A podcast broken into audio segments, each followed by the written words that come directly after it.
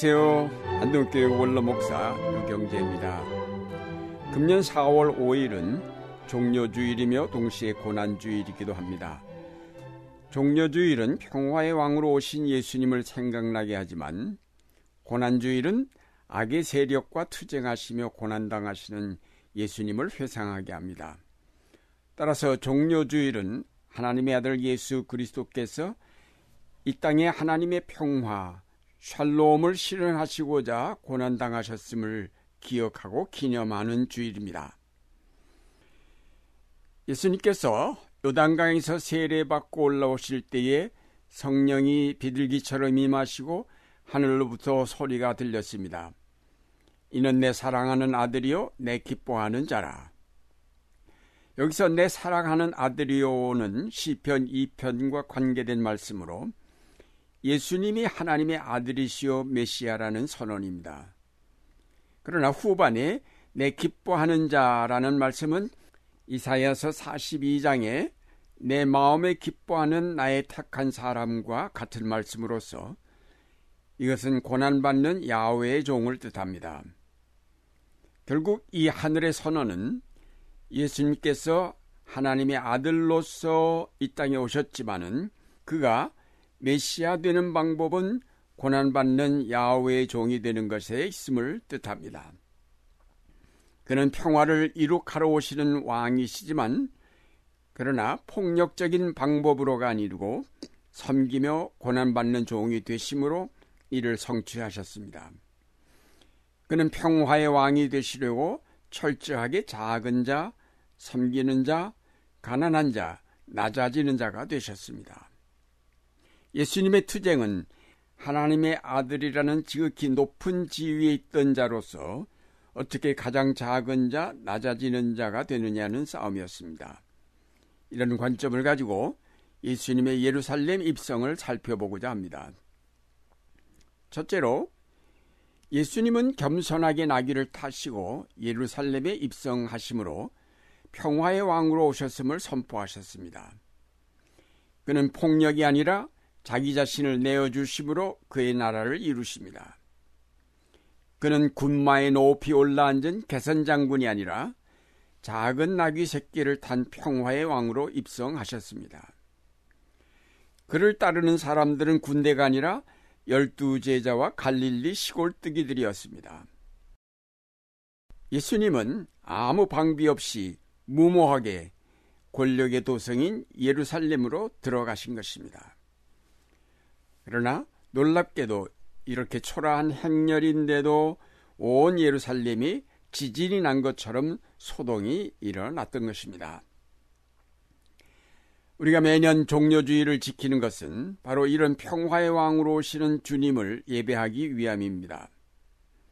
핵무기의 증강과 배치로 폭력의 악순환을 이루고 있는 세계 속에서 종료주의를 통하여 우리는 평화의 왕으로 오시는 예수 그리스도를 선포합니다. 하늘과 땅의 모든 권세를 받으신 예수님은 우리를 그의 제자로 부르셔서 모든 민족을 제자로 삼으라고 하셨습니다. 그리고 세상 끝날까지 우리와 함께 하겠다고 하셨습니다. 이것은 바로 평화를 위한 사명을 우리에게 주신 것입니다. 종료주일은 이 평화의 사명을 다짐하는 주일이며 무력의 증강을 통하여 자신을 지키려는 모든 나라를 향하여 진정한 평화는 교회의 기도와 자기 희생 속에 있음을 선포하는 주일입니다. 그런데 오늘날 교회마저 힘의 논리에 휘말려 헤어나지 못하고 있는 우리의 안타까운 현실을 보면서 종료주의를 통하여 다시 한번 우리가 낙이 타고 입성하시는 예수 그리스도의 제자됨을 다짐할 수 있는 계기가 될 수 있기를 바랍니다.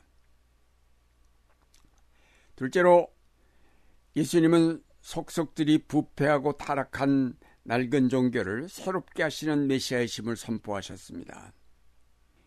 예수님은 성전뜰에서 장사꾼들을 내몰고 성전을 깨끗게 하심으로 기도하는 집을 강도의 소굴로 만들어 놓은 제사 종교를 비판하셨습니다.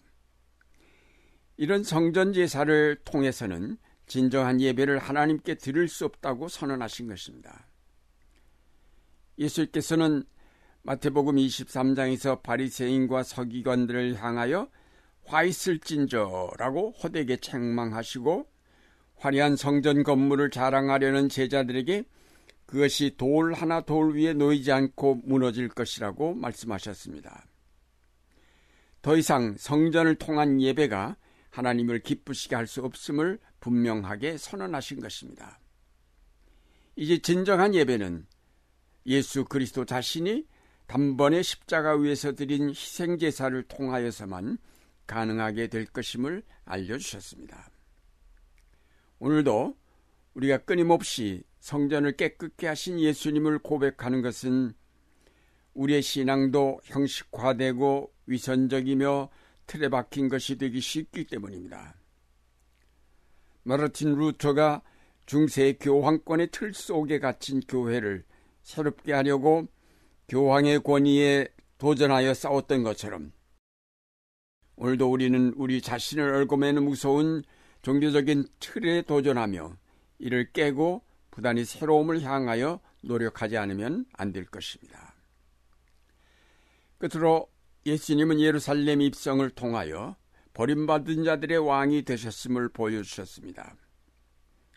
예수님은 눈먼 자들과 지체 장애자들을 고쳐주셨고 어린아이들의 찬송을 받으시며 입성하셨습니다.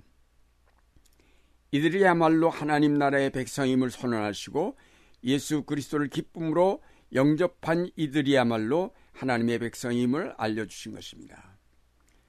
진정한 평화는 바로 이 땅에서 고통당하는 자, 가난한 자, 버림받은 자들이 위로받고 새로워지며 기쁨을 얻을 때 이루어지는 것입니다.